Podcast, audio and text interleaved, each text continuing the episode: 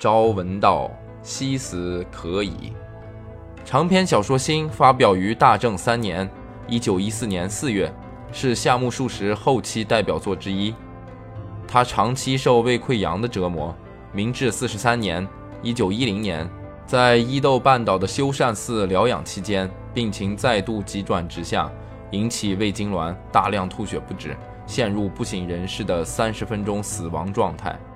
经历了这场在死亡线上苦苦挣扎的体验，他一改原先排写式、游戏式的创作风格，从正面探求人生，着重人物的心理描写和分析，把笔锋直接转向剖析明治时代知识分子中利己主义者可恶、可悲、可叹的孤独内心世界。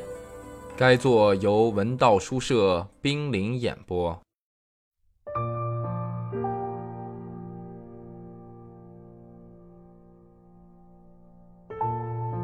我从元乐町走到神保町大街，又拐向了小川町。我到这一带来一向是为了逛旧书店，可是那一天我却怎么也提不起劲头去看那些破旧的书了。我一边走一边不停地琢磨着家里发生的事情，回想着刚才夫人的举止，猜想着小姐回家后的情景，仿佛这两者在催着我走路似的。我不自觉地停下来，呆呆地站在大街上，想着这会儿夫人大概正跟小姐谈那个事吧。过了一会儿又想，现在差不多说完了。就这样，我过了万石桥，走上明神坡路，来到本乡台，然后又走下菊坂路，最后回到了小石川低洼地。我走的距离可以说横跨这三个区域，画了一个大大的椭圆形。但是在这么长距离的散步过程中，我几乎一次也没想到 K。 现在回想起来，连我自己也不知是怎么回事，只觉得奇怪。我之所以会把 K 忘掉，虽然也可以说是由于太紧张了，但也说明了我的良心无法宽恕自己。我重拾对于 K 的良知，是我在打开大门走进客厅时，也就是像往常那样穿过他的房间的那个瞬间。他一如既往地正在伏案看书，一如既往地抬起头来望着我，但是他并没像平时那样说回来了，却问了句病好了，看过医生了。那一瞬间，我真想跪在他面前求他饶恕自己，而且我当时的那股冲动绝不是出于软弱。我想，倘若只有 K 和我两个人站在旷野里的话，我一定会遵从良心的命令向他谢罪的。可是隔壁房间里有人，我的那股冲动便被压制住了，并且很可悲的是，再也没有能够恢复。吃饭的时候 K 和我又见面了，还蒙在鼓里的 K 一直沉默着，并没有对我表露出丝毫怀疑。不知内情的夫人显得比平时高兴，只有我知道所有的一切。这顿饭我实在是难以下咽。那天晚饭，小姐没有像往常那样跟我们同桌吃饭，夫人叫她来吃饭，小姐只是在隔壁答应马上就来。 K 在旁边听着，感觉很纳闷，终于忍不住问夫人是怎么回事。夫人回答说，大概是有点害羞吧，说着瞅了我一眼。K 仍是不解，追问道，为什么害羞啊？夫人微笑着又瞧了我一眼。在饭桌旁一坐下，我就从夫人的表情大致推测到了事情的进展，但我担心夫人会当着我的面把事情的经过一五一十地告诉 K， 那我可就难堪了，而且对这类事夫人一向是满不在乎的。我的心提到了嗓子眼儿，幸而 K 又恢复了往日的沉默。心情比平时显得愉快的夫人也终于没有把我所担心的事讲出来，我这才松了一口气，回到自己房中。但是我不能不考虑今后该如何面对 K 的问题。我在心里设想了好多为自己辩解的理由，但是任何辩解都不足以使我坦然地面对 K。 悲切的我无论如何也不愿自己去向 K 做出解释。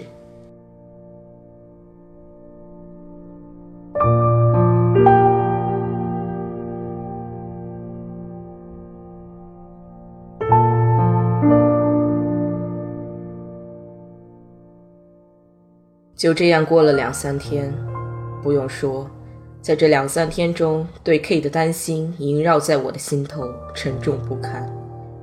我心想，自己若不想法做点什么，便对不起他。而且看夫人的样子和小姐的神情，又像是刺激着我这么做似的，使我愈加坐卧不宁。男人般性情爽快的夫人，说不定什么时候就会在饭桌上把这件事捅给 K， 而且也不能断言，从那以后，小姐对我日渐明显起来的亲昵态度，不会成为使 K 心生疑窦的原因。眼下的处境使我必须想个办法，把我和这个家庭之间结成的新关系告诉 K。 可是由于自己在伦理道德上有理亏之处，对于一向自负的我而言，更是难上加难的事。无奈之下，我打算请夫人正式对 K 说一下，当然是趁我不在家的时候。不过若是对他实话实说，那么只有间接和直接的区别，在丢脸上没有什么不同。然而若要夫人编假话，夫人必定会追问我为什么要这样啊。如果把一切都告诉夫人，我就必须主动把自己的弱点暴露在自己的爱人和他母亲面前。一向正直本分的我，认为这关乎我未来的信誉，在结婚之前就失去爱人的信任的话，哪怕是一丝一毫，对我而言也无异于无法忍受的不幸。总之，我是个本想走正直的路，却不慎走偏的蠢货，或者说是个狡猾的男人。而知道这一点的，现在只有老天爷和我的心。但是倘若我想要修正方向，重新向前迈步的话，便会陷入不得不把走偏的原委告知众人的窘境。我想将此事隐瞒到底，同时又不能不继续往前走。我被困其间，进退不得。过了五六天之后，夫人突然问我，那件事你跟 K 说了吗？我说还没有。夫人便追问我为什么不告诉 K。 面对夫人的诘问，我无言以对。当时夫人说了句令我震惊的话，至今我都忘不了。夫人说，怪不得我告诉他的时候，他的脸色很不好呢。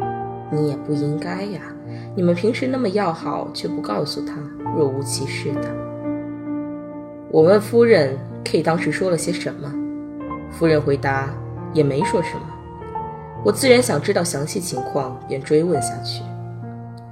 夫人原本也不必隐瞒什么，便说其实也没说什么，并把 K 当时的表现一五一十地告诉了我。根据夫人的讲述，我猜想 K 似乎以最沉静的震惊承受了这最后的打击。当 K 知道我和小姐之间结成了新关系时，最初说了句是吗？但是当夫人说你也为我们高兴高兴啊的时候，他才望着夫人的脸露出微笑，说恭喜您了。说完就站起身来，在打开茶室的隔扇门之前，他又回过头来问夫人他们什么时候结婚，然后又道，我本想送些贺礼，可是没有钱，只好作罢了。我坐在夫人面前听了这番话，觉得胸口发闷，非常难受。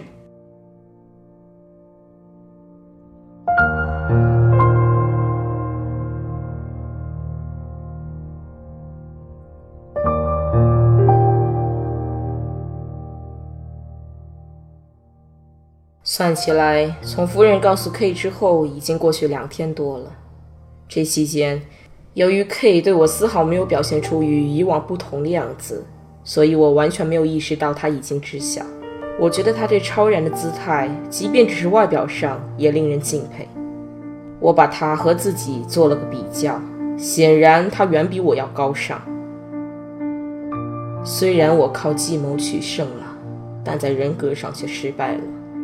这一感受在我心中涌动起来，我一想到当时 K 一定很蔑视我，惭愧的脸都红了。但是事到如今，要我到 K 面前去自取其辱，会极大的伤害我的自尊心。无论该怎样面对 K， 我都打算等到第二天再说。这一天是星期六的晚上，但是就在那天晚上 K 自杀了。至今我一想到那晚的光景仍是毛骨悚然。我平时睡觉总是枕头朝东，可只有那晚是偶然枕头朝西睡的觉，这或许是什么兆头吧。我感觉枕边寒风嗖嗖，突然醒来睁眼一看， K 和我的屋子之间一向关得很紧的隔扇同几天前那个晚上一样开着，然而 K 那黑乎乎的身影并没有像那天那样站在门口。我仿佛得到某种暗示似的，在地铺上用胳膊肘撑起身子，凝神朝 K 的房间望去。昏暗的油灯还点着，被褥也铺着，但是被子好像掀起来堆在脚底下。 K 头朝着那边趴在被褥上，我喂了一声，没有回音。喂，你怎么啦？我又叫了一声， K 还是一动不动地趴着。我马上站起来，走到门槛边，借着昏暗的油灯看了看他的房间。当时给我的第一感觉就和突然听到 K 坦白他的爱情时差不多。刚看了他屋内一眼，我的眼睛便犹如玻璃做的假眼一般失去了转动的能力。我木呆呆地伫立着，惊悚之感像一阵疾风穿透我的身体，我才意识到完了，我又铸成大错了。在这一瞬间，无法挽回的黑色之光射向了我的未来，可怕地照出了我的整个生涯。我止不住地颤抖起来。尽管如此，我还是未能忘记自己。我立刻发现桌上放着一封信，信上果然写着我的名字。我不顾一切地拆开信封，但信中并没有提及一句我所害怕的事。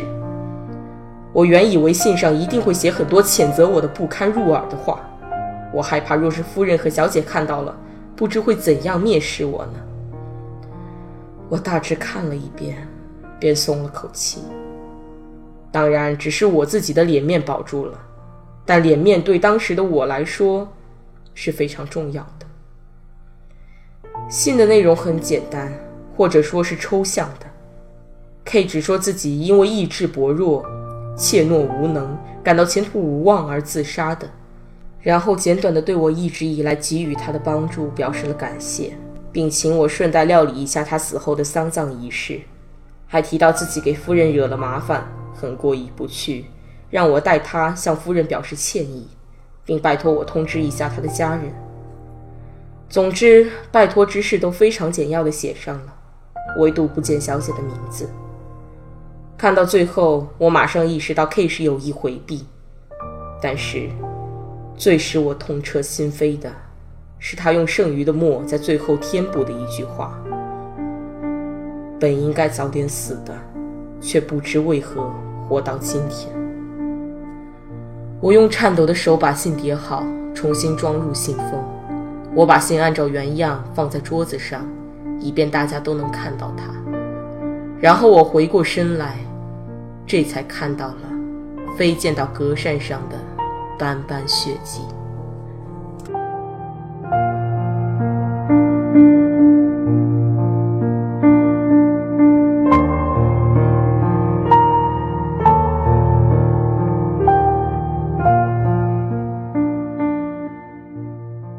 我突然双手抱住 K 的头，稍稍抬起，想看看 K 死后的面容。可是当我从下面去看他那朝下的面孔时，立刻放开了手。不仅是害怕，还感觉他的头异常沉重。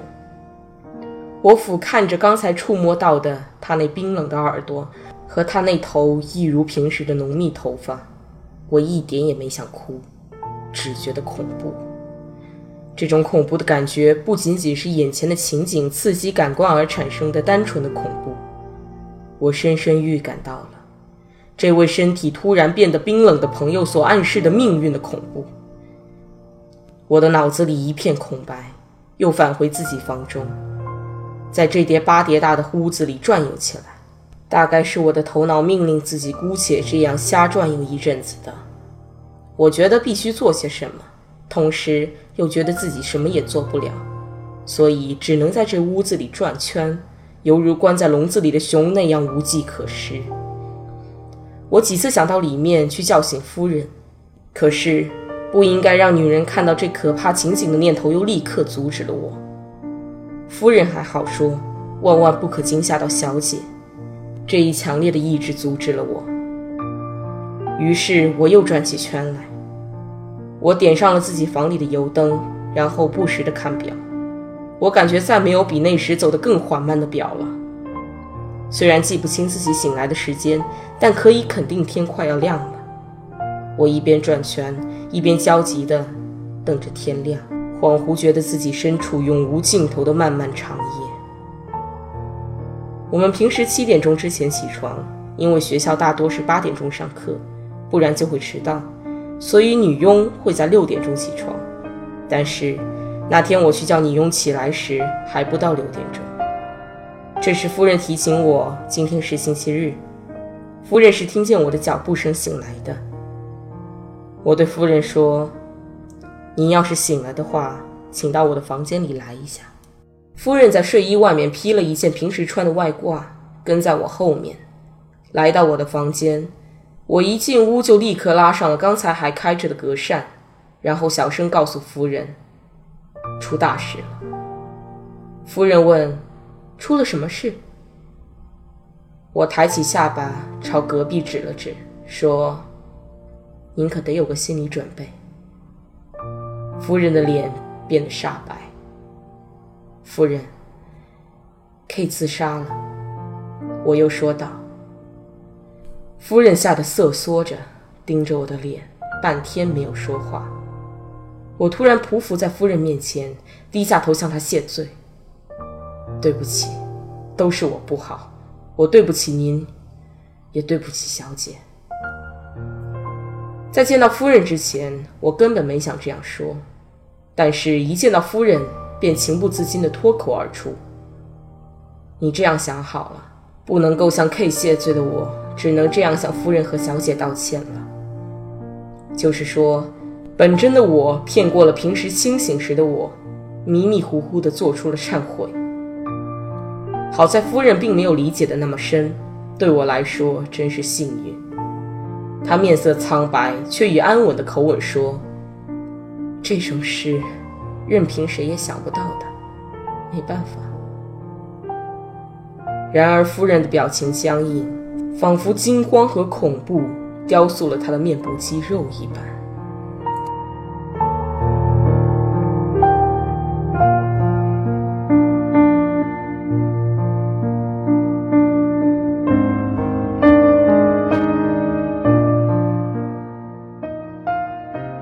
我虽然很同情夫人，但还是起身打开了刚刚关上的隔扇门。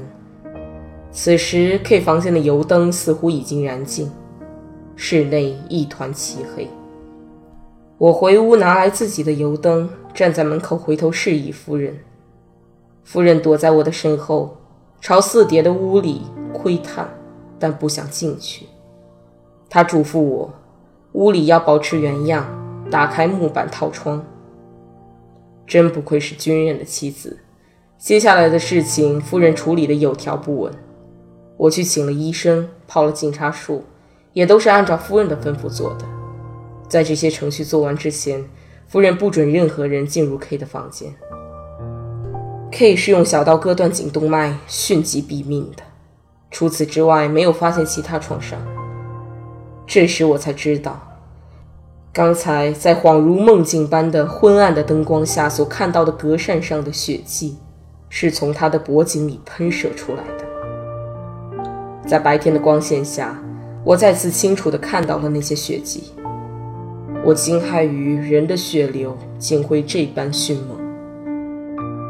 夫人和我想尽办法，干脆利落地把 K 的房间打扫干净。幸好她流出的血大都被她的被褥吸收了，所以叠上没有多少血，清理起来没有费太大劲。我们俩把她的尸体抬到我的房间，让她像平时睡觉那样躺在那里。然后我出去给他的家人打电报去了。我回来的时候， K 的枕边已经点上了香，刚一进屋，立刻闻到一股佛堂般的熏香味。只见夫人和小姐坐在缭绕的烟雾中。从昨晚到现在，我还是第一次见到小姐。小姐在哭泣，夫人的眼睛也是红红的。从事情发生到现在，竟忘却了哭泣的我，直到此时才终于被勾起了伤悲。我不知这痛哭流涕时自己的心情得到了多少宽慰，但是给予我那被痛苦和恐怖紧紧攫住的心灵一滴甘露的，正是那时的悲哀。我默默地在他们身旁坐了下来，夫人要我也上些香，我上过香，又默默地坐下来。小姐没有对我说什么，虽偶尔同夫人交谈一两句，也是有关眼下的一些事情。小姐此时还没有心情去谈论 K 生前的事，我心中暗想，没让他看见昨晚那可怕的情景，真是做对了。我担心年轻美貌的女人看到那幅可怕的景象会伤其美色，即便我恐惧的已经毛发倒竖之时，也不能将这种念头置之度外去行事，因为对我而言，这就仿佛无缘无故地鞭挞一朵娇艳的鲜花一般，无法忍受。K 的父兄从家乡赶来时，对于把 K 埋在哪里，我谈了自己的意见。K 生前我们常常一起在杂司谷一带散步，他很喜欢那一带。记得我还半开玩笑地对他说过，既然你这么喜欢这里，死后就把你埋在这里吧。我现在还在想，即便按那时的约定把 K 埋在杂司谷，也算不上积多少功德，但是我想，在我有生之年，每个月都跪在 K 的墓前重新忏悔一遍。也许是考虑到一直以来都是我在关照被他们抛弃的 K 的情分吧， K 的父兄都采纳了我的意见。